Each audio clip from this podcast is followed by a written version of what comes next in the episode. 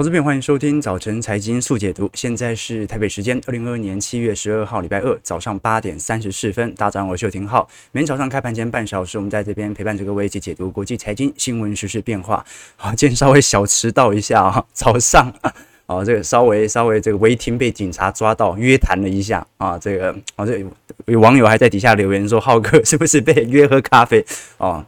浩哥，浩哥是死多头啊，怎么会有秃鹰的问题呢？是吧？OK，所以其实、哦，我我我我一直觉得说早上哦，因为存在侥幸心态嘛，早上稍微停一下，买个早餐什么的，因为上班时间大家都很忙嘛，啊，早餐时间通常警察也不想要破坏大家的情绪嘛，哎，想不到还真的中了，所以稍微花了一点时间啊，说服一下这个警察大哥。OK，这个有网友留言说。是不是有特权？没有特权啊，没有特权。浩哥没有特权啊，有特权就不会弄那么久了。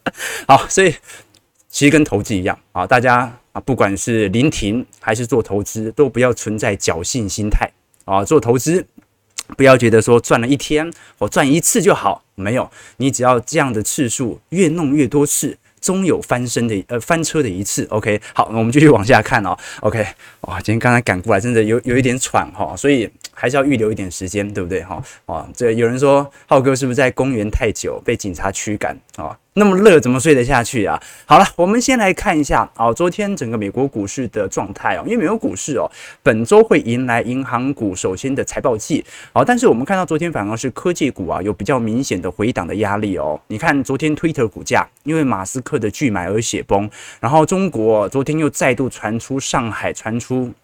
好一些啊，新冠疫情即将要封控的措施哦，也打击了不管是特斯拉还是中国的电动车概念股。加上哦，昨天中国的监管机构哦，首次针对阿里巴巴和腾讯哦进行啊这个我们讲的反托拉斯法的开罚哦，所以包括澳门也因为疫情扩大的缘故，然后导致了两年多来首次是关闭了所有的赌场，让呃昨天港股当中的博彩股哦也是普遍血蓝。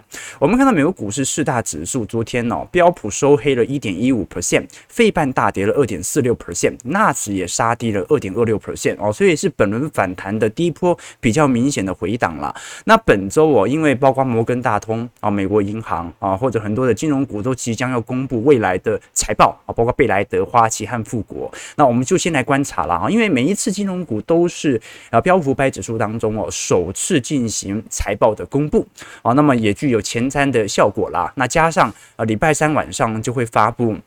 美国的六月份的 CPI 消费者物价指数哦，我们就来观察一下。好，到本周后半段，重要的数据就会一一出来了。不过，如果我们观察到这一次第二季的企业财报，可能会比市场想象中好很多哦。包括最近富国。大摩、小摩都认为，短期内第二季很有可能在美国股市的获利会比市场预期还要来得好，因为通膨毕竟在六月中旬就有明显降温的迹象在哦。那加上很多的银行股，因为银行股是第一波呃开始进行财报公布的嘛，很多大型银行股哦都已经增提了预备的贷款损失准备金哦，所以其实大家本来对于银行股就没有抱持太多的乐观的预期。因为大家都知道你的债主有可能违约，所以很多银行都已经提前准备了这个损失的准备金，那导致市场本来就对金融股的看法没有特别的乐观。那你只要稍微比。呃，市场的悲观再没那么不悲观一点点，那很自然的股价可能就会有所拉抬了。我们看到美国呃标普五百指数在 Q1 的获利成长预估哦，大概是六点六 percent 哦，今年第二季的增长预估大概是七个 percent，甚至比第一季还要来得高哦。那整个二二年呢，预估会增长十点九 percent，可是我们到二三年哦，这个就是分裂点啦，就是大多数看多的投行。仍然认为明年是正成长啊，是标普百指数预估会增长十点三个 percent，比今年稍微来得低，但也没有低多少。但是看空的投行就不同喽，看空的投行甚至认为啊，明年有可能增长率是负值哦，也就是说明年有可能完全赚不到钱，反而因为成本的高升，使得获利率来到负值区间。好，所以值得大家来观察，从周三开始陆续所公布的财报季哦。那我们本周会持续来跟各位关注的哦。是因为全球市场哦即将要迎来关键的一周啦啊！我们看到主要的经济体哦现在陆续的公布呃 GDP、CPI 以及呃贸易账、贸易逆差、顺差等一系列的重磅数字哦。那多家央行甚至也会公布啊，在本周公布基准利率会议的变化。我们看到，如果是红色区块的，就代表着在今年来已经升息三码以上喽。我们包括。哦，整个美洲啊、南美洲啊，这个欧亚大陆哦，其实都有明显的升息状态。那现在还处于比较呃升息放缓，或者说还没有如此大力到升息的国家，很明显呐、第一个就是集集中在这个东南亚国家，哦，第二部分就是集中在欧元区国家。哦，那这两大地方哦，基本上欧元区在九月份升息应该是一个既定的共识啦。那么。东亚的问题哦，因为中国和日本还在宽松哦，所以它可能会影响到整个东亚经济体啊，稍微啊有一点。这个升息暂缓的迹象存在啊，那你包括呃很多东南亚国家，它本身自己就是原物料生产出口国，所以它反而遭受到这种通膨的压力，没有像欧美国家来得重。那当然，大家最关注的哦，还是六月份 CPI 在礼拜三所的公布值。那现在市场的预估值哦，大概是八点八 percent 啊。不过昨天最悲观的预估哦，是大摩和德意志银行认为这次 CPI 可能会到八点九，甚至到九个 percent 哦，会创四十年以来的新高。好，所以值得大家来多做一些留。留意啊，八点八它是一个呃分界线呐。如果是高于八点八，那联准会就被迫要持续进行紧缩力道啊。那么如果低于八点八，也不代表联准会会暂缓了哈，它还是必须要进行紧缩，只不过啊，很有可能它的紧缩上就有更多的筹码啊。毕竟通膨已经有所降温了。那其实除了美国之外哦，本周三。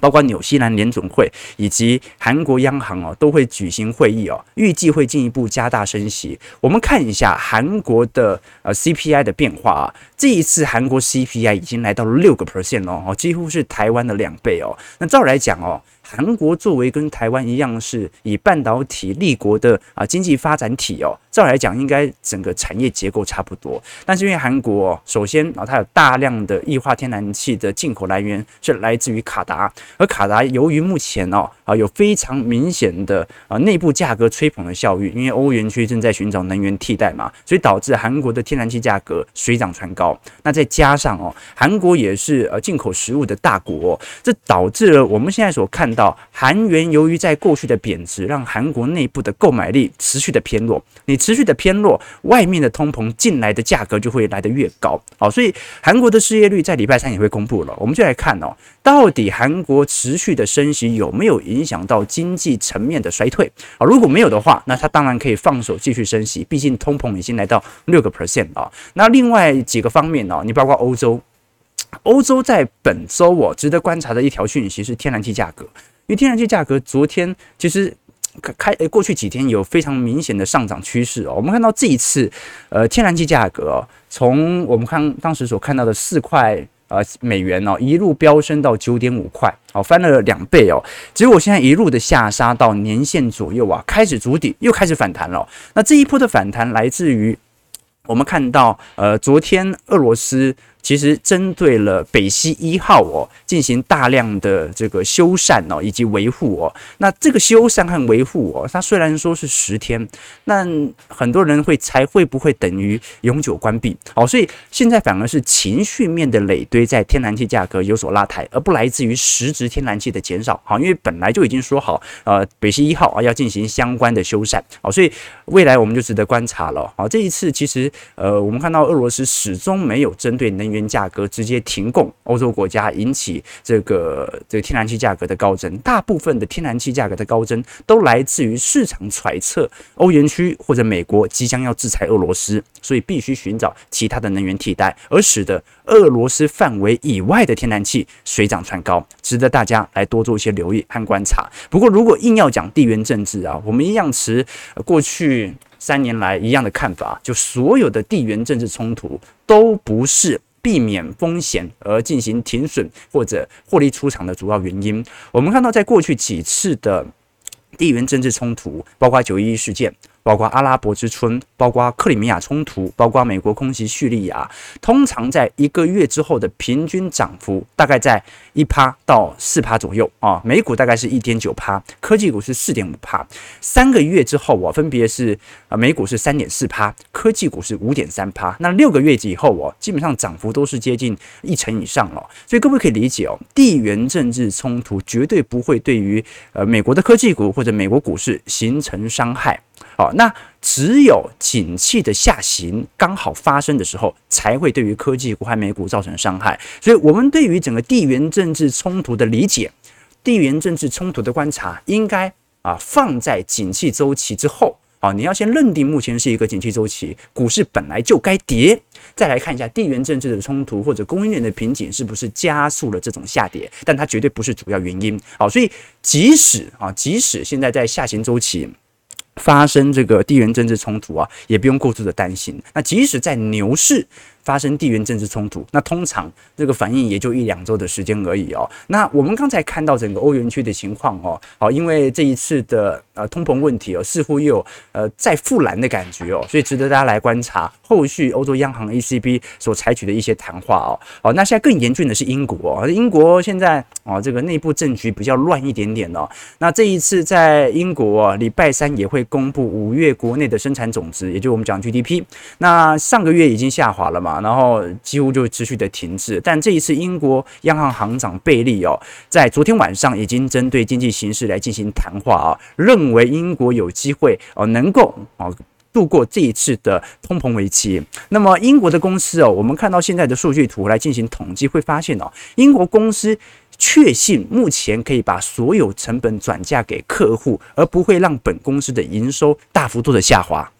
好，你相信吗？我不相信。哦，这英国公司工会有昨天联合发表的一项声明哦，啊，他们认为目前英国内部的通膨，英国民众有能力可以负担得起，因为企业都会根据自己的销售情况来决定售价嘛。正常来讲，如果你售价提高，如果替代效应出现的话，那大家就不去你这家公司买东西了嘛。但是所有公司一起提高，那么消费者啊有一些必要支出，柴米油盐酱醋茶，那就必须要支付，因为是整个系统性的问题。好，我们继续往下看哦。其实呃，今年来看的话，下半年的部分哦，呃，南美洲的升息力度啊。市场是预估是否能够优先放缓哦，因为我们看到很清楚的迹象，在本轮的升息循环当中哦，呃，你最先升息的并不是这些欧美国家啊，虽然欧美国家升息力度也很大，但是最先升息的都是新兴市场国家，尤其是南美洲，尤其是突呃，应该讲不是土耳其，土耳其是贬值哦，这你像是俄罗斯哦，你像是一些比较明显的墨西哥啊、智利啊、阿根廷啊、啊巴西啊这些国家，在过去几轮的。美元的升息循环当中哦，都遭遇了非常严重的货币贬值，好，所以这次非常害怕，所以早在二一年中旬，他们就已经提前进行升息哦。那这一次拉丁美洲有趣的观察是什么？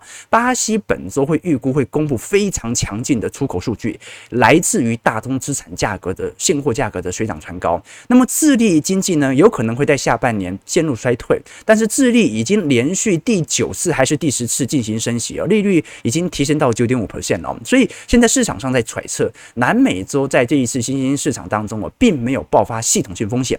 观众朋友，我们看到这一次唯一爆发是系统性风险的是哪个国家？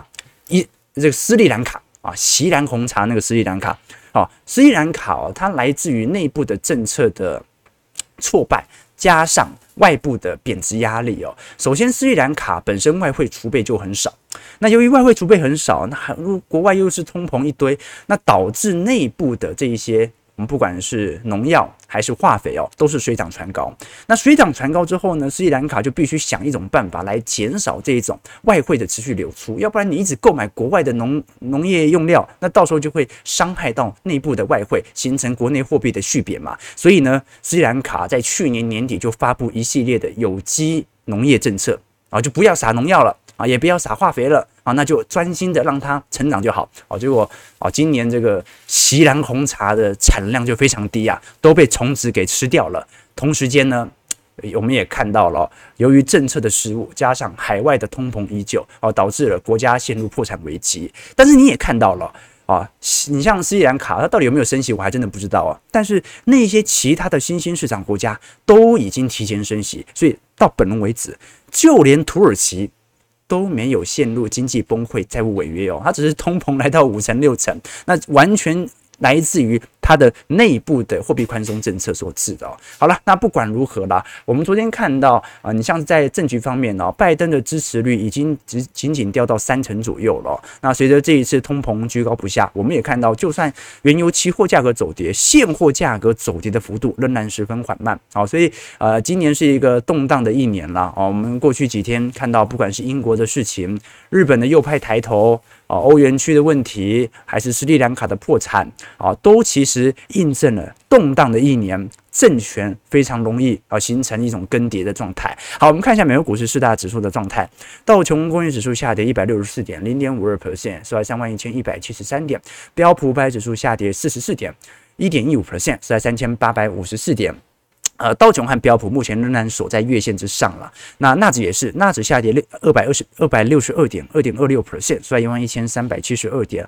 那基本上摔比较重的，应该算费半了，费半摔了六十四点，二点四六 percent，收在两千五百五十三点哦。那四大指数只有费半目前还在月线之下啊，也由于目前的库存周期哦，大家也十分关注晶圆代工龙头，这不止台湾人哦，这全球这个投资人都在观察啊，在本。周四，台积电是否会主动下调对于未来的财测目标？如果它没下调哦，那也是两种层面解释。一种就是台积电对于啊自身的公司营运啊自信满满；另外一种就是大家不相信，那得继续跌，对吧？哈，所以很难说啊。最好是有所下调，会比较符合这一次台积电的跌势哦。那我们看到昨天科技股五大天王都跌很重啦，苹果跌了四点六，阿发贝跌了三点零八 percent。Amazon 跌了三点二，微软跌了一点一八，台积电 ADR 昨天跌了二点八八 percent 哦，那你更不用讲费半了，费半 AMD 昨天大跌三趴，辉达跌了四点三趴，美光跌了二点二趴，好，高通也跌了二点七个 percent。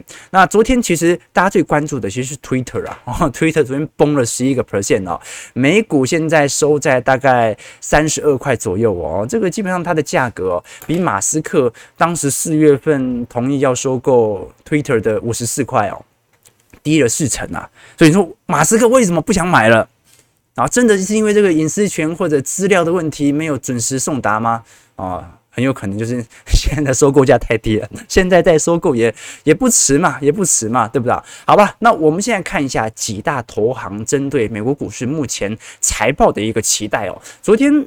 开最为明显的多头的开端的是花旗，花旗昨天发布了一篇报告哦，认为今年标普五百指数的收涨点幅会在四千两百点哦，也就是代表着呃，针对上周五到现在，大概大概还有七趴到八趴左右的上涨空间哦。那花旗为什么认为美国股市从今天开始就会进行大幅度的反弹呢？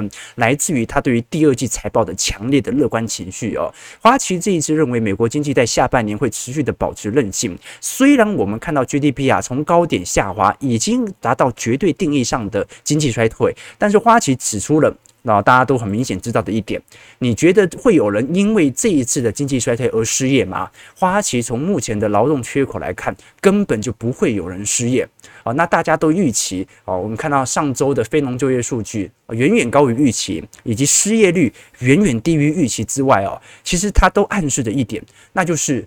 这一轮哦，它因为呃供应链的一个缺乏，尤其劳动市场的紧缩，导致了你很有可能仅仅只看到资产价格的适度的去估值，但是你看不到大规模的失业，你很难想象一场经济衰退是没人失业的。那既然没人失业，那它就没有多糟。好，这个是花旗的一些看法哦。那比较空头的就是法新和。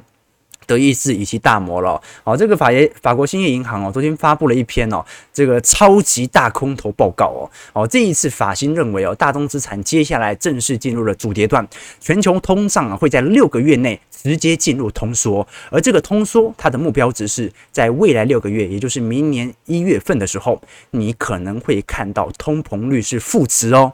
哦，这很有趣的迹象哦，这很有趣的迹象哦。这一次法国兴业银行哦，针对整个美国大宗资产价格的追踪哦，已经推定，按照目前库存周期的高水位的变化，大概会维持个一季到两季左右。那这段时间大宗资产的主跌段很快会在会在未来的第三季到第四季开始发生。那么其实真的很意外了哈。好，这个过去大摩的看法哦，是认为通膨太高会压低企业获利，导致经济衰退。对吧？那法新也是空头，但他的看法是未来啊，通膨会完全没有，没有人买得起东西啊，大宗资产全部通缩，也就是到明年没有一项大宗资产会比今年来的贵，所以明年很自然就会通缩的迹象在了嘛。好，所以这个值得大家来多做一些留意和观察哦。一个是通缩导致的大空头，一个是通膨过高。导致的大空头啊，都都都是有道理的啦。其实我们看到今年啊、台北股市的呃修正哦来看的话，相对于整个美欧股市已经拿到这个相对的临界值了，或者它已经符合全球系统性的修正了。那其实今年以来哦，唯一表现比较突出的就只有两项资产嘛，哦，一个是天然气，然后布兰特原油和铁矿砂，最后就是美元指数。所以只有商品价格和美元表现的相对比较强势而已，其他的资产。其实表现都十分差劲。那么当衰退起来的时候，这次法新认为所有资产都会跌。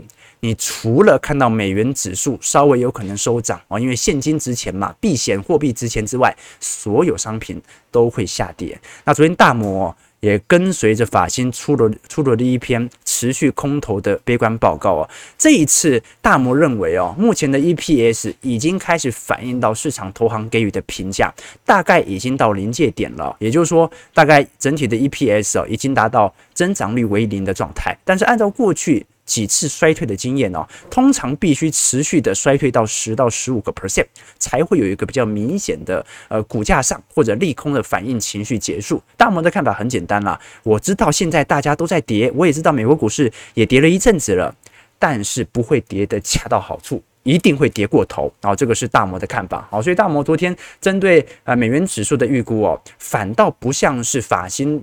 那样认为美元指数会持续的走升，而是认为啊，由于现在经济的持续疲乏，摩根士丹利认为美元指数在第三季就会见底。为什么？因为第四季。到时候大家都在等联准会降息，如果联准会未来即将降息，那美元指数当然就不会持续的往上升了嘛。好，所以这个是大摩的看法啊。当然啊，这个各大投行所给予的看法都不尽相同，但其实都往一个方向走了，就是现在看空的投行仍然比看多的投行多很多啊，多了不少哦。好，那我们继续往下看一下台北股市的表现啊。台北股市因为现在大家也在等这个六月份的 CPI 嘛。从昨天的成交量就知道，这成交量连一千八百亿都没到啊，所以只仅仅只有部分的获利了结的卖压。哦，昨天指数下跌一百二十四点，零点八六 percent，是吧？一万四千三百四十点。那包括电子和金融股的卖压是比较重哦，尤其昨天金融股其实跌幅蛮重的哦。哦，那主要还是系统单的调节，三大法人合计卖超四十九亿，外资连续两天卖超。那我们昨天跟各位提到说，礼拜四就是台北股市的审判日啊，除了美国的六月 CPI，还有台积电以及大立光的法说会哦，对于台北股市后市的影响都十分的重大。我们看到上上一次 CPI 五月份美国创了八点六趴的新高之后啊，台股当时我们看一下五月份啊，五月份当时是跌了有接近多少点呢？两千五百点左右，所以这一次六月份哦，应该通膨还会持续升高，不过也符合市场预期。那就要看一下到底本周四啊，这个利空能不能有明显进出的迹象啊？如果真的利空进出了，那反弹的行情反而几率是蛮高的，因为你看台北股市这一波乖离拉得很大啊，而且反弹力度比当时整个五月到六月初的力道。反弹低很多哦，很低很多哦，所以乖离拉的越大，通常会有股价的一波的反弹。那当然了，如果你以台北股市的基本面啊，我们必须为国安基金平反一下啊。昨天国安基金不是宣布 不进场了吗？不进场了。好，那因为目前的基本面十分的良好，加上股市也没有特别的恐慌。好，所以我们看到有趣的迹象是，针对整个二二年整年的 GDP 来做预估，我们用呃英国金融时报的。啊各国的经济形势来做分析，各位会发现哦，如果以台湾的 GDP 来看的话，其实是比全球的 GDP 还要来得更稳健的格局哦。全球 GDP 早在二二年的五月份就有非常明显走弱的迹象在，但是台湾到目前呢，啊，根据国际呃金融时报的这个预估来看的话，仍然保持在一个平稳的格局。那通膨率有没有飙升？通膨率有飙升，但是也不像是国际上的通膨力道如此来得之大哦。所以的确，台湾基本面，在整个二二年哦，算是名列前茅。但是这就是两种角度一种分析了哈，一种就是因为台股基本面很不错，所以该买台股；另外一个就是从均值回归的角度分析啊，因为台北股市基本面很不错，所以未来。就不会像现在这么好啊！这两种思考逻辑啦，啊，也提供大家多做一些留意和观察。但是我们看加权指数，目前跌幅虽然才两成一左右哦，符合熊市的定义。但是如果看贵买指数，贵买已经跌幅两成七了啊！所以基本上台北股市的基本面哦，它也不由台湾人来决定。应该怎么说啊？台北股市基本面的良好所导致的资金的回补效果，也不是台湾人来决定的，因为。台湾内部的内资啊，在贵买指数卖得更凶啊！哦，这个内资跑得比外资还要来得快。各位从最近的外资买卖差就可以发现哦，外资其实在过去几次我们所看到的卖压幅度一直在减轻。你看昨天其实只卖了三十三亿哦，但是台北股市六月份暴跌的速度非常快啊，原因为何？散户啊、内资啊、主力啊，全部都在跑。你包括占台湾权重最大的半导体指数啊，今年以来的跌幅是已经来到三成了哦，所以这个是非常有趣的迹象了哦。就是说，各位，我们从昨天有跟脸书发文跟各位叙述，到目前为止，似乎关谷的护盘情绪非常薄弱哦。就五月当时下跌的时候，关谷哇每天都买哦，那买每天都买二三十亿、三四十亿哦。但是这一次六月底到七月初的下跌段。官股似乎没有什么在买，是不是就是因为现在反而是内资自己在跑？那内资在跑，我有什么好护盘的？外资又不是卖特别凶哦，所以值得大家来多做留意一下目前筹码面的变化。好，至少国安基金已经跟各位挂保证了，万事也没有特别便宜，所以暂时不进场，对吧？啊，所以这个是啊，对。但当然了，我觉得如果等等到十年线，那真的有点远了啊，因为从二零二零年以来的涨势太凶猛了啊，真的等到十年线才进场的话，那。那那我觉得也太远了，因为毕竟短期的乖离本来就有点拉高，然后这个有机会我们再来跟各位谈一下国安基金过去进场的几次的绩效。我们看一下昨天外资买卖超的变化，好，昨天买的比较多的群创啊、长荣行、阳明、汉翔、台积电、宝城。还买了一些布兰特原油正二、国泰金、远传以及中心电啊。那昨天台积电来看的话，呃，股价翻开了一个 percent，中场收在四百六十二块。那你包括联发科以及联电股价都超过跌幅两趴。我们看一下台积电近期的股价也是没有站回月线，所以仍然保持明显的空头格局。但是如果从散户筹码的角度，也有非常明显的变化啊。首先是外资持股面的变化，外资持股在二一年中旬的时候哦，其实最高曾经来到七十六个 percent。那如果是来到二七一七年的话，最高曾经来到八成哦。那现在外资的持股比例已经下滑到七成一了。那反倒如果以内资角度来看的话，定期定额交易户数啊，每个月台积电的交易户数都在升高哦。五月份有五万八千户哦，所以现在的确是寿险和内资以及散户哦，持续的进行台积电的买盘效果。那外资是持续的进行卖超，那这个中长期的基调可能很难改变啦哦，所以值得大家来多做一些留意哦。好啊，今天讲得很赶啊，因为这个早上早上被开单了哦，搞得现在讲到一半嘴巴有点干。然后满头大汗，对不对？加上台北股市现在一开盘就跌个两百点，啊，心情不好啊，心情不好是不是？心情不会不好，跌越多越好啊，是吧？跌越多越好。好，我们今天稍微晚几分钟下课了，好不好？我们来看一下这个金融股啊。因为昨天十五家金控股哦，其实全体的获利都已经出炉了。那我们看到，在多数的金融股的普遍回升拉抬之下，带动六月份的税后存益来到两百五十八亿，月增率是七十二趴。不过受到去年基期的影响啊，我们看到今年六月份的税后存益哦，相对于去年仍然是年减了三成二哦。我们先稍微跟各位梳理一下金控股的概况啊，有机会再来分各项啊金融产业来跟各位做一些分析哦。首先我们看一下啊，这个金融双雄富邦。金和国泰金的变化。国泰金以及富邦金哦，其实在整个六月份的总体税后存益还蛮不错的哦，啊，也基本上持续的走高。每股税后存益，富邦金是五点六二块，但是国泰和富邦最为明显的就是产险部位都在持续亏损当中哦，所以持续的赔钱哦。那预估这一次产险部位的损失大概可以把。富邦和国泰产险哦，过去三年的所有保费给赔光，好，所以我们看到富邦金的税后存益，刚才提到啊，四十一点二五亿啊，EPS 是五点六块。那么如果以人寿业来看的话，其实获利是持续在增长当中哦，来自于六月初的当时的反弹，但是因为我们看到六月底到七月初哦，这股价再度的走低哦，所以我们看到股价仍然十分的。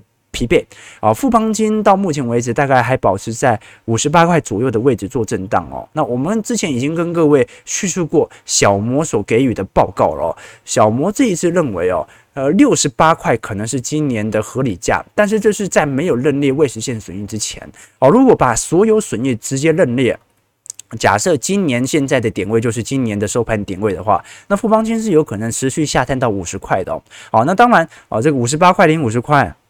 说远不远了，但是呃，基本上它还是有一个护城河的临界点在。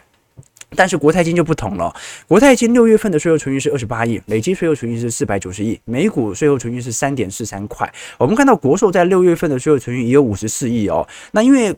富邦金和国泰金，它都是以寿险业作为主要营收来源，所以产险部位虽然它也是亏损，但是对于整个国泰金的获利变化，并没有产生大幅度的改变。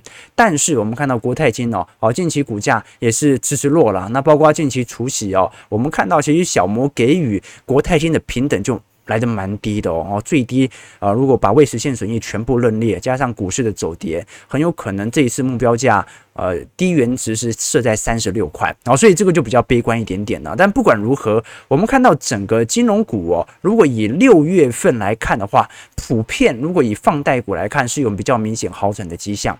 这一次我们看到兆丰金和新光金哦，都是单月从五月份的亏损转盈利哦。上半年每股税后存益啊，唯一超过亿元的是中信金啊，占据冠军，然后元大金零点九五块，开发金零点八一块。那这一次比较令人失望的是玉山金我们看到玉山金近期股价其实跌幅真的蛮凶的哦。啊，为什么玉山金跌幅这么凶啊？啊，因为其实我昨天看到股价，我还以为玉山金昨天除息。哈，玉山金这一次上半年的税后盈余哦直接年减三成哦。来到七十点九亿，EPS 是零点五三块，主要是玉山金在股票和债券的投资，呃，这个评价。